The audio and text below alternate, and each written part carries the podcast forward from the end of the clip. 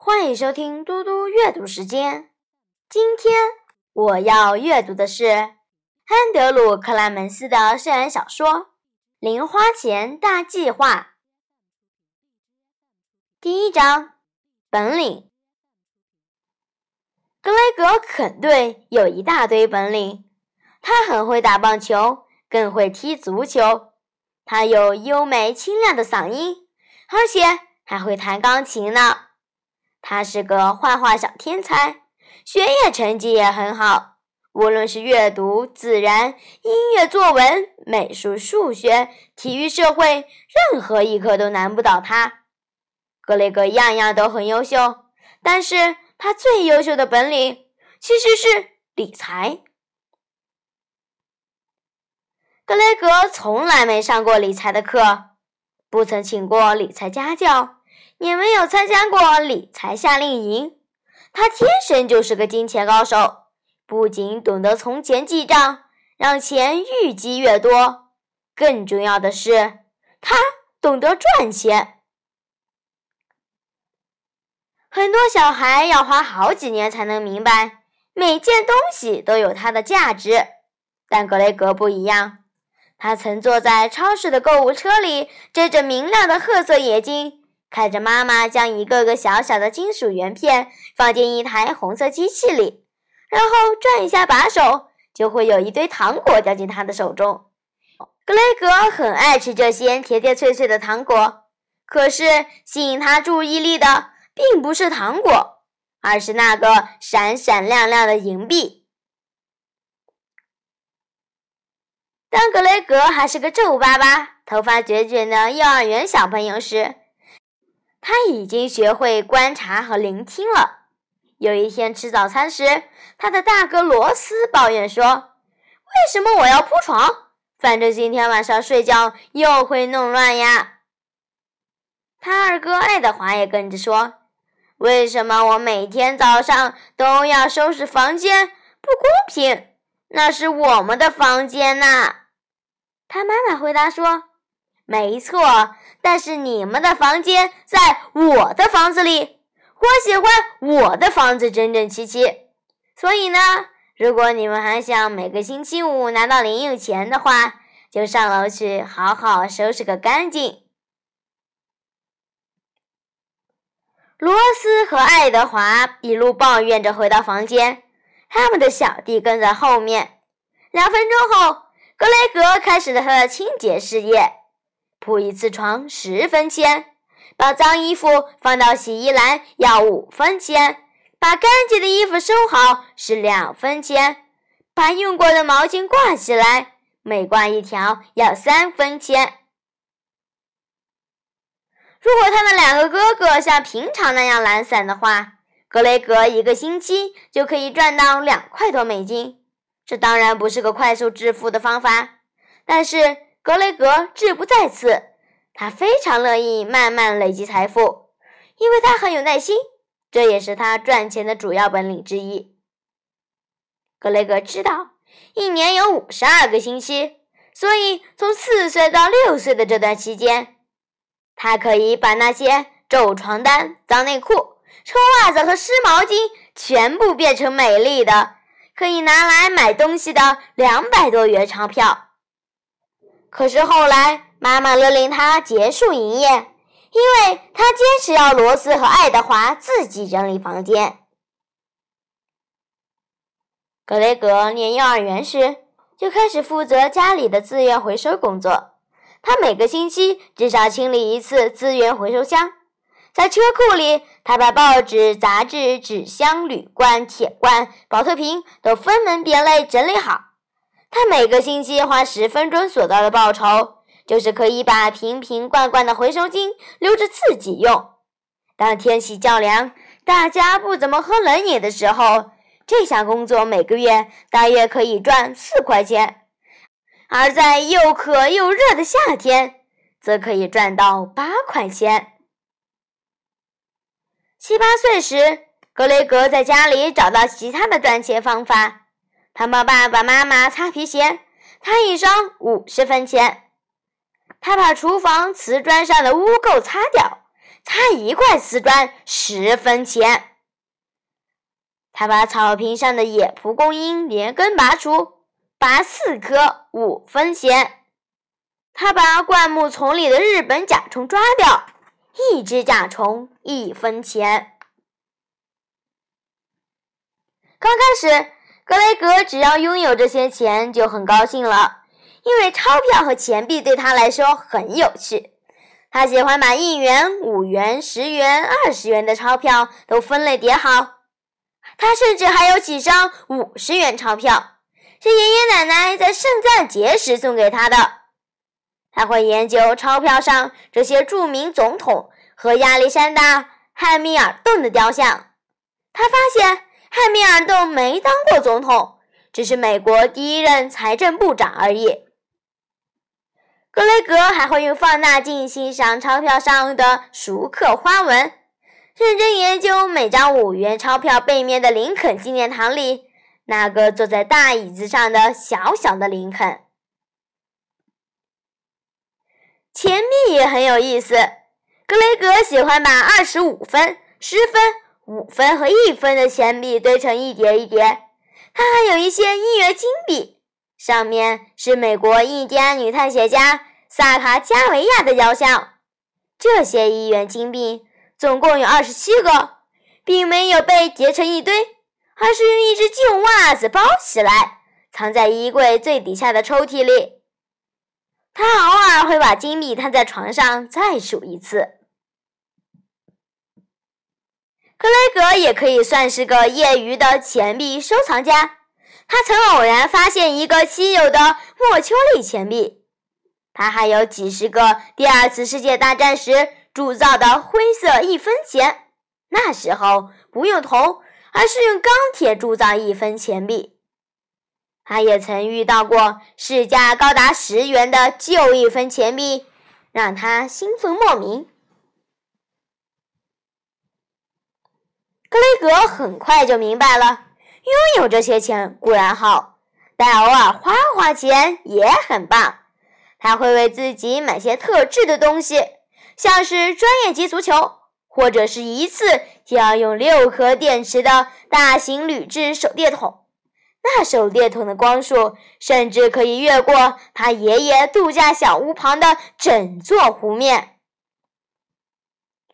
他还买了一些自己很想要的、很酷的东西，大部分是因为生日或圣诞节还没到，但他却等不及想要拥有这些东西了。他也买过收藏级的棒球卡，还有几个模型娃娃，再用更高的价钱卖出去。有时候他会买漫画书，而且只买他认为会增值的作品。格雷格热爱漫画，但是。他都看免费的，要看多少都可以，因为他爸爸收藏了很多。到了三年级，格雷格已经有了人生目标，他要成为大富翁。如果随时想花多少钱就可以花多少钱，那感觉一定很棒。如果他想买一台全世界速度最快的计算机，再加上一百组最棒的游戏软件，没问题。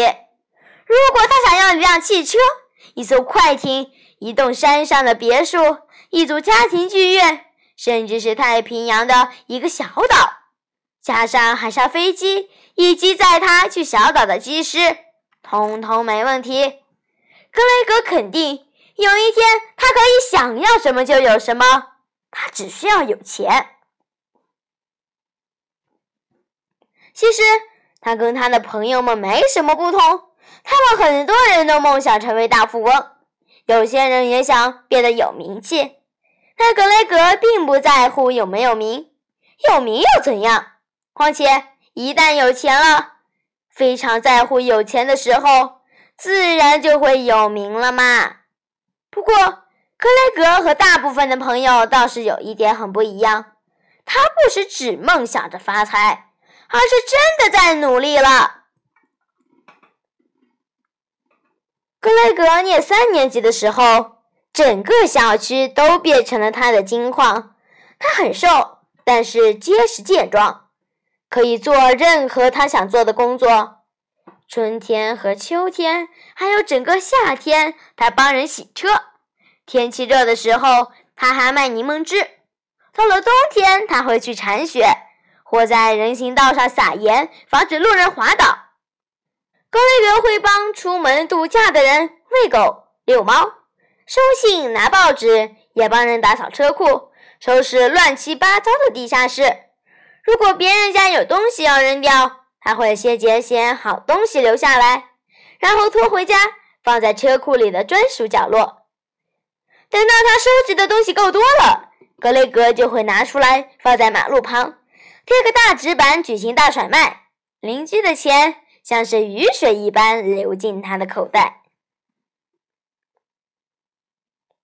就拿格雷格铲雪时赚的钱来说吧，在他附近的两条街内有八个客户，每次下雪他就去把他们车道上的雪铲掉，一次十元。在他三年级那年冬天下了六次雪。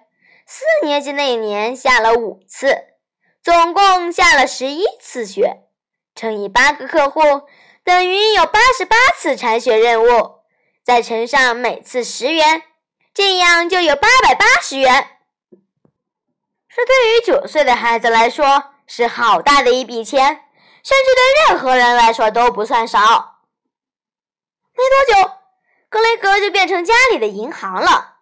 如果爸妈星期六晚上想出门看完场电影，但是手上临时缺钱的话，只要他们在格雷格的小记账本子上签名，他已还钱，他会很乐意借他们二十元。他的爸妈有特殊待遇，不需要支付利息，毕竟他住在家里，吃家里的，喝家里的，爸妈也没有跟他要钱，这样才公平嘛。但如果两个哥哥要借钱，就得付利息。如果他哥哥爱德华急需五块钱买新的棒球手套，好在球队甄选球员之前就把手套用到合手的话，格雷格十分乐意借他钱。只要爱德华在记账本上签个名，答应一星期后还钱，并且加上五分钱利息和原来那个旧手套，因为在下次拍卖会上。那个手套或许能卖到一些钱。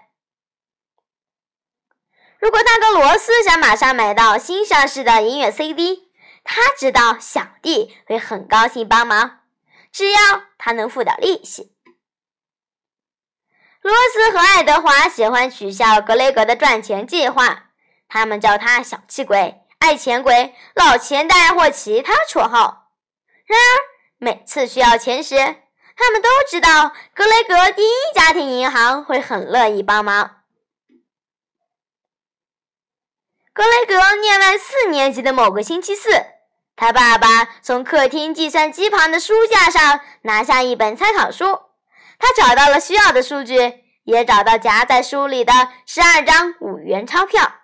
家里只会有一个人运用这笔钱，所以在晚上就寝前，爸爸跟格雷格说了这件事。格雷格立刻从床上坐起来，“你都放回去了吧？”爸爸说，“当然，不过我们星期六早上一起去银行开个户头怎么样？你的钱应该放在银行里。”克雷格充满疑惑地看着他，“为什么？”“因为钱放在银行里才安全呀，而且你需要用钱的时候，它就在那里。”例如，你去念大学时就可以用得到。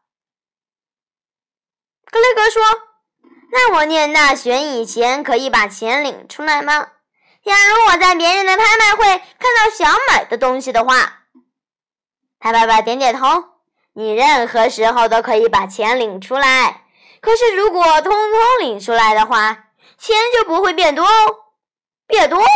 格雷格问：“你是说生利息？”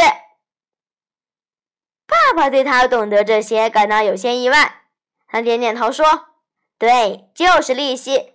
如果你在银行存了一百元，存了一整年，银行会给你五元，这样你就有一百零五元了。